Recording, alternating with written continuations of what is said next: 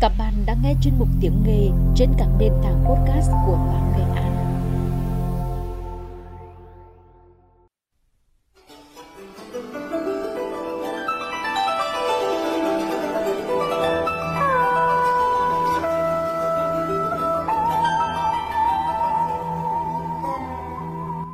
Các bạn thân mến, Nghệ An xưa là vùng đất xa kinh kỳ, nhưng là nơi địa linh nhân kiệt, từng được người xưa nhận xét.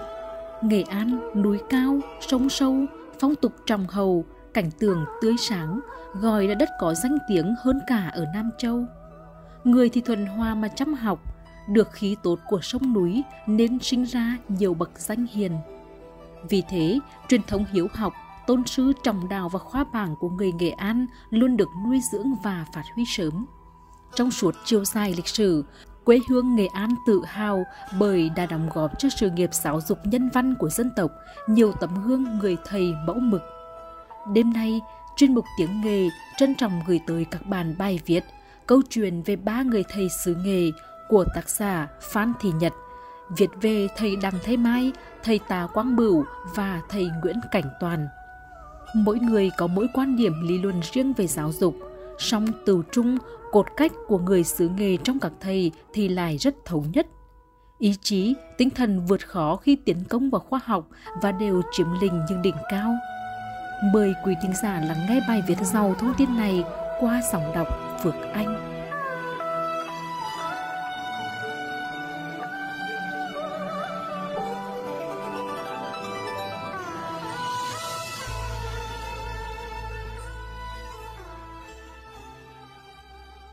Thầy Đặng Thái Mai là con nhà chỉ sĩ cách mạng Đặng Nguyên Cẩn. Lứa học trò chúng tôi không ai quên hình ảnh bậc chỉ sĩ này trong cả câu văn được học. Thân, giàu, tuất, bấy nhiêu năm tân khổ, khi đào cây, khi lườm đá giữa biển trời gió bùi vẫn thung sung. Đằng hoàng ngô, ba bốn bác hàn huyên, lúc uống rượu, lúc ngâm thơ, ngoài cửa ngục lầm than mà khẳng khái trích văn tế Phan Chu Trinh của Phan Bùi Châu. Thầy Mai giác ngộ cách mạng sớm, từ lúc còn cấp sách và năm 1930 đã bị lành án 3 năm tù. Thầy là người sáng lập trường Thăng Long và trực tiếp giảng dạy. Giờ dạy của thầy cuốn hút học trò bởi kiến thức uyên bác và những phát hiện độc đáo. Những công trình như văn học khái luận, lô tấn, thân thế và văn nghề chủ nghĩa nhân văn dưới thời kỳ văn hóa phục hưng, trên đường học tập và nghiên cứu, văn thơ Phan Bội Châu, văn thơ cách mạng đầu thế kỷ 20 luôn có vị trí trong tủ sách của những người nghiên cứu. Đọc sách lý luận của thầy, ai cũng nhận ra dấu ấn riêng bởi tư duy trong sáng và cách viết uyển chuyển pha chút hài hước thâm thúy. Thầy đã giữ những trọng trách Bộ trưởng Bộ Giáo dục và Đào tạo, Viện trưởng Viện Văn học và Chủ tịch Hội Liên hiệp Văn học Nghệ thuật Việt Nam. Những người từng làm việc với thầy đều đã quen với sự ân cần, thân trọng và nghiêm túc đến màu mực. Thầy sống giản dị trong đời sống tinh thần. Có câu chuyện trong ngày giải phóng miền Nam, một người học trò cũ của thầy muốn biếu thầy một ngôi nhà và xin thầy làm hồ sơ thủ tục. Thầy không làm Người này đã tự động đi làm thay. Nhưng khi biết chuyện, thầy vẫn chối từ vì ăn thì nhiều chứ ở thì mấy. Trong gia đình, thầy cũng là một tấm gương sáng. Ba con gái của thầy đều đi vào các ngành khoa học xã hội nhân văn và cũng là những giáo sư màu mực. Người con trai duy nhất của thầy là kiến trúc sư Đặng Thái Hoàng. Trong các công trình của anh, người ta thấy sự chặt chẽ mà khoáng đạt, một tư duy vừa khoa học, nghiêm nhặt, vừa nghệ thuật, làng màn. Anh có sự kế thừa những tinh hoa của người cha đằng thay mai. Mảnh đất Nam Đàn tự hào có thầy Tà Quang Bửu, sinh năm 1910, mất năm 1986. Sinh ra trong một gia đình khoa bảng, thầy là một trí thức cách mạng tài ba, thầy đồ đầu tú tài bản xứ, từng học Đại học Tổng hợp Sorbonne ở Paris và trường Đại học Tổng hợp Oxford ở Anh.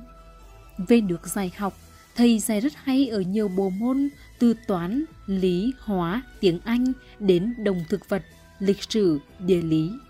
Năm 1947, trong cương vị Bộ trưởng Bộ Quốc phòng, thầy viết sách bắn máy bay bằng súng trường và sau đó nhiều máy bay Pháp bị quân ta hạ gục. Thời đánh mì, thầy chỉ đạo hai tổ nghiên cứu phá ngư lôi, phá bom từ trường khiến cho những vùng sông bị mì phong tỏa được khai thông. Thầy còn là chính trị gia mần tiệp tại Hội nghị Đà Lạt, Hội nghị Fontainebleau, làm trợ lý đối ngoại cho bác Hồ khi người giao tiếp với đồng minh. Với kẻ thù, thầy có thái độ không khoan nhường. Khi làm trợ lý cho giám đốc kỹ thuật nhà máy Thủy Điện Huế, nhận được bảo hộ tặng thầy huân chương bồi tinh. Trước đông đảo quan khách, thầy cảm ơn rồi cầm huân chương đưa cho người đứng cạnh. Hành động phàm thường này khiến cho phía Pháp tức tối. Chúng bắt giam thầy một tuần. Tại hội nghị Đà Lạt, một quan chức Pháp có ý chế rêu khi hỏi thầy không biết quân đội Việt Minh học trường võ bì nào mà phóng tá úy. Thầy trả miếng. Chúng tôi chả học trường nào, cứ ai đánh được thiếu úy Pháp thì được phóng trung úy, đánh được trung úy Pháp thì phong đại úy, cứ thế tuần từ tiến lên.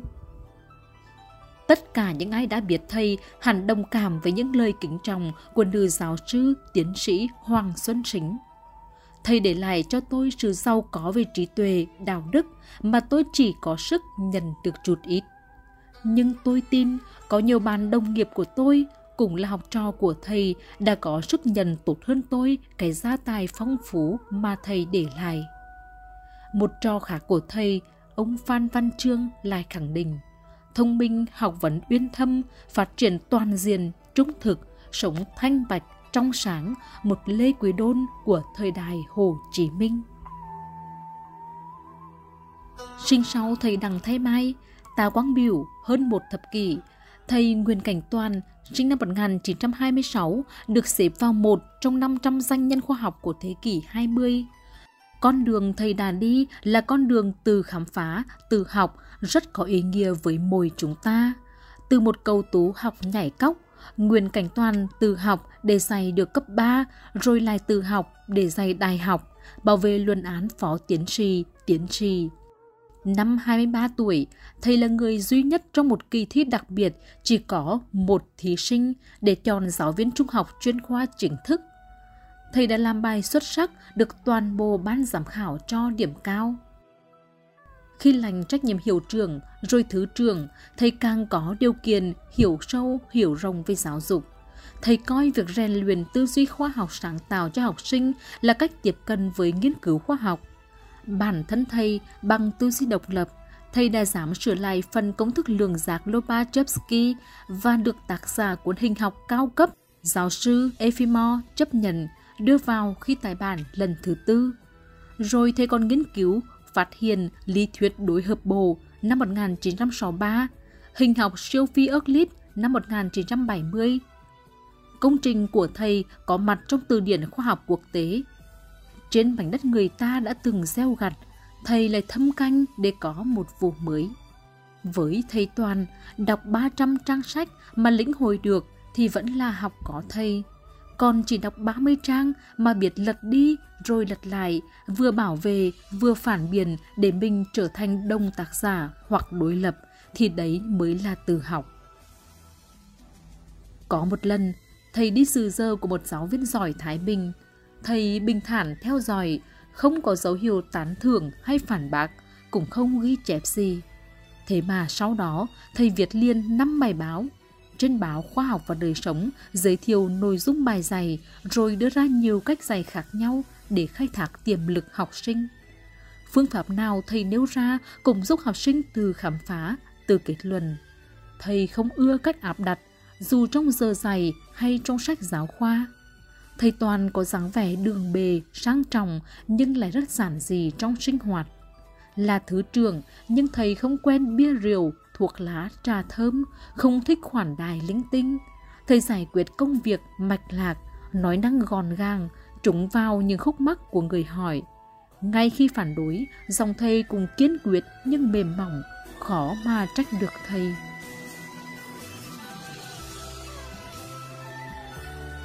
Những câu chuyện về thầy Đặng Thái Mai, Tá Quang Biểu và Nguyễn Cảnh Toàn tuy chi tiết khác nhau nhưng cột cách của người xứ nghề trong các thầy thì lại rất thống nhất.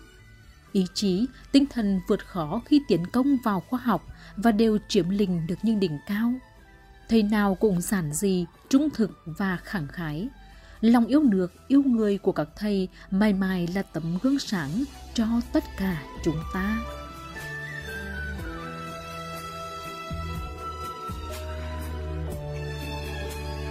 Cảm ơn quý thính giả đã quan tâm lắng nghe chuyên mục tiếng nghề trên các nền tảng podcast của báo Nghệ An. Còn bây giờ, xin chào tạm biệt và hẹn gặp lại trong những chương trình sau.